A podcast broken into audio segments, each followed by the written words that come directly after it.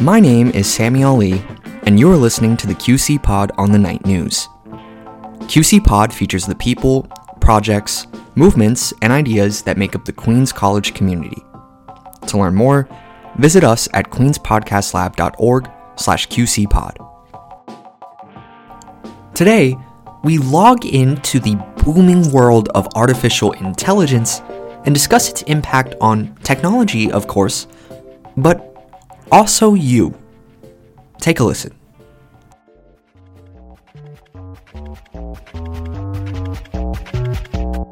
As artificial intelligence becomes increasingly sophisticated and prevalent in our daily lives, it's natural to wonder about its potential to replace human workers, stifle creativity, and even create a reliance on robots. Artificial intelligence has been slowly introduced to our society from unlocking your phone with your face, personalizing your feed on social media, to using digital voice assistants. But how will AI impact our future? Throughout this podcast, I'm going to talk about several AI programs that many would argue do exactly that. But first, let's take a step back and consider what exactly we mean when we talk about AI. To simplify it, AI, short for artificial intelligence, refers to the development of computer systems that can perform tasks that would normally require human intelligence. This can include learning, problem solving, and decision making. There are many different approaches to AI, ranging from narrow or weak AI, which is designed to perform a specific task, to strong or general AI, which has the potential to perform any intellectual task like a human. It is not about building a robot, but creating a computer mind that can think like a human. As I stated in the opening, there's discourse going on about whether or not AI software will replace human workers like me and you. Think, for example, if an AI software wrote the script for this podcast. I mean, who would want to listen to a podcast created by a robot?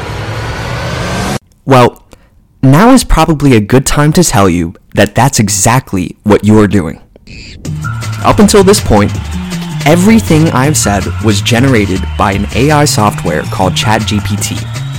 I simply gave the software a prompt, I told it that I was making a podcast about artificial intelligence, and it generated that opening script for me. That's right.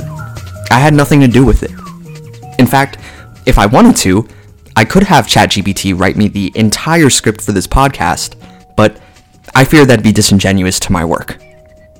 Lucky for you, the remainder of this podcast will be my original work. I promise.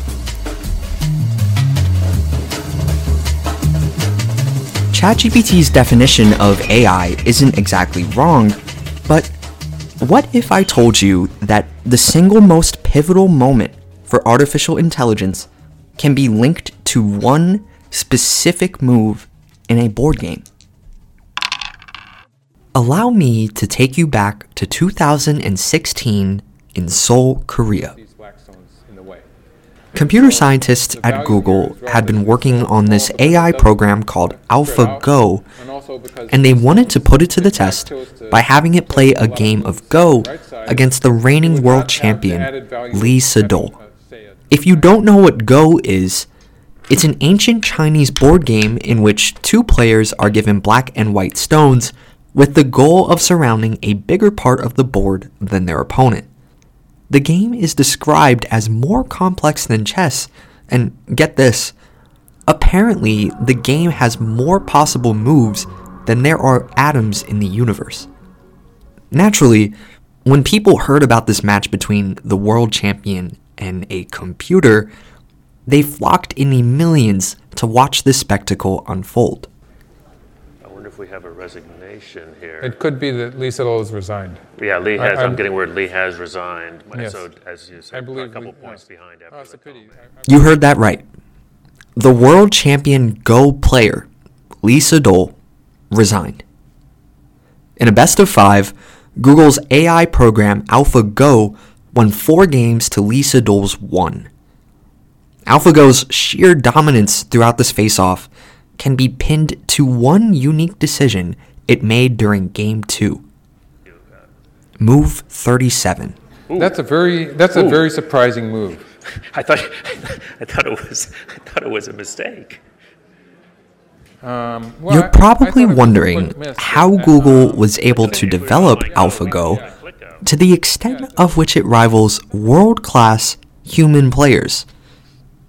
Well, the answer to that is linked to what's known as machine learning. How this works is that Google's computer scientists fed AlphaGo hundreds of human played games of Go, and the program then studied those games, learned the rules of Go, and then used this background knowledge to form its own unique moves and in game decisions. A lot of data. Pictures, music, words, spreadsheets, videos, and it doesn't look like it's going to slow down anytime soon. Machine learning brings the promise of deriving meaning from all of that data. Arthur C. In 2016, we were introduced to a machine learning concept known as generative adversarial networks, or GAN for short. Now, a GAN is a type of artificial intelligence that is made up of two parts a generator and a discriminator. The generator creates fake data that looks realistic. For example, generating very convincing images of people or places. The discriminator's job is to tell the difference between real and fake data that the generator creates. Think of the generator as an artist creating a piece of art. Let's say a painting. Now, the discriminator can be described as the art critic, whose job is to give feedback to the artist on how to create a more realistic painting. As it relates to artificial intelligence, this process continues until the generator can create images that are virtually indistinguishable from real data. This is all very fascinating, but we can't talk about artificial intelligence without mentioning its legal and ethical implications. The most pressing of which come in the case of copyright infringement on computer generated images and paintings. But the law says if you create something, you know, a work of authorship, you own it. Uh, if you take someone else's uh, copyrighted material and you add to it, then there's two copyrights on it: uh, the original author and then what the second author was added to it. So it depends. Uh, the Copyright Office, though, has also said that only humans can be authors. Uh, Remember how I said that AlphaGo studied real human played games of Go to create its own unique in game decisions? Well, that's also the case for AI generated artwork. These AI programs are fed existing pieces of artwork and carefully study them to learn how to create their own pieces of artwork. The problem with this is that sometimes the AI is trained using real artwork without the artist's permission. Furthermore, the generated art that the AI produces often looks a lot like the original artist's work. The ethical issues don't end there.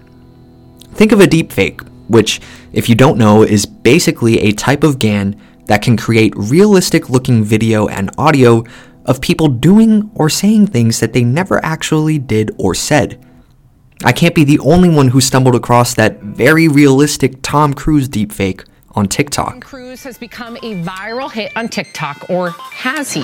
That's freaky, man. We're living in freaky times right now. looks exactly like Tom Cruise. Got yourself a traffic ticket? You could actually be defended by an AI lawyer in court.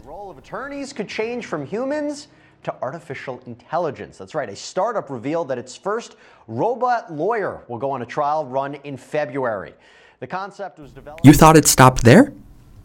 The AI program Jukebox can generate music in any voice or style that you prompt it.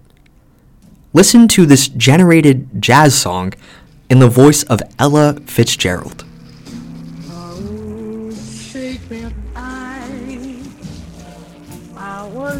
This brings us to the most recent AI breakthrough, which has completely taken the world by storm ChatGPT.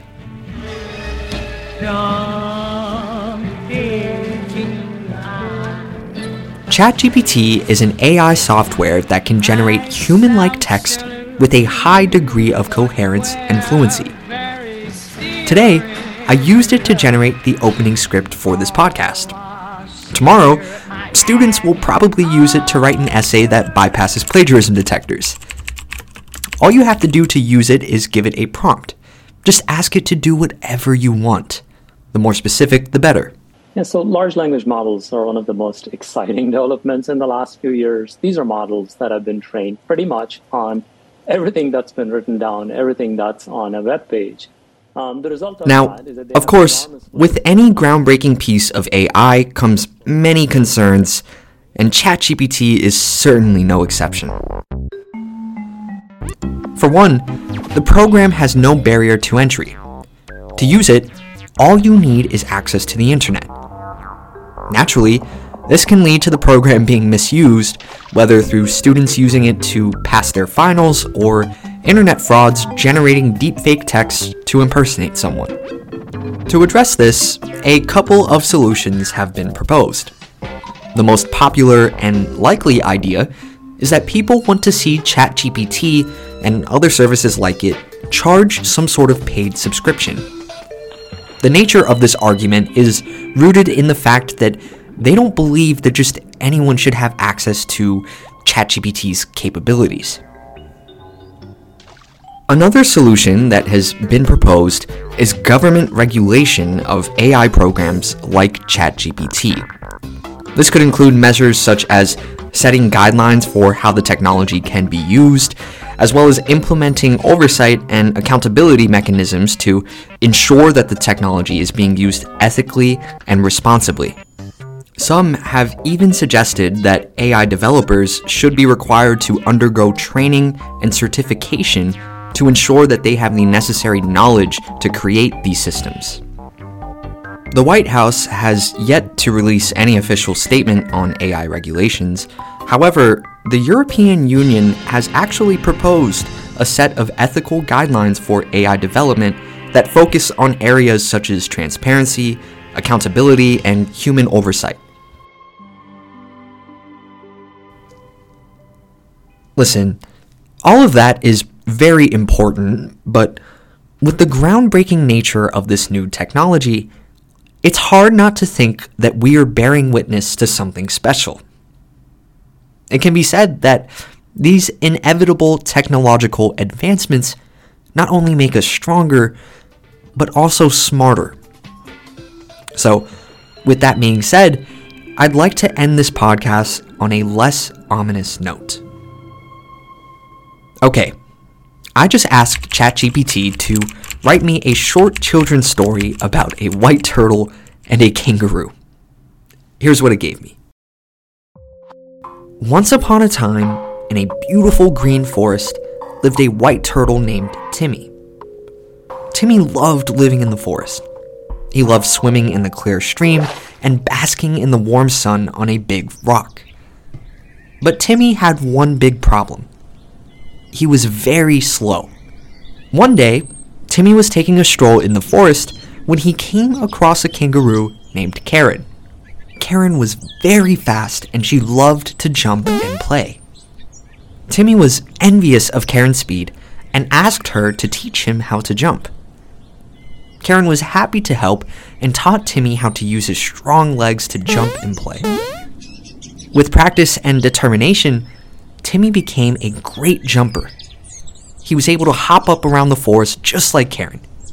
They became the best of friends, exploring the forest and having lots of fun together.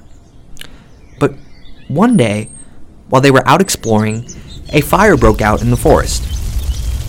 Timmy and Karen were trapped and had to find a way out fast. Timmy remembered all the jumping he had learned and used his strong legs to hop to safety. Karen was impressed and thanked Timmy for saving her.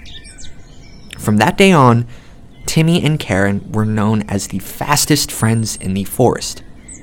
They continued to explore and have adventures together, but most importantly, Timmy learned that being different is something to be proud of. The end.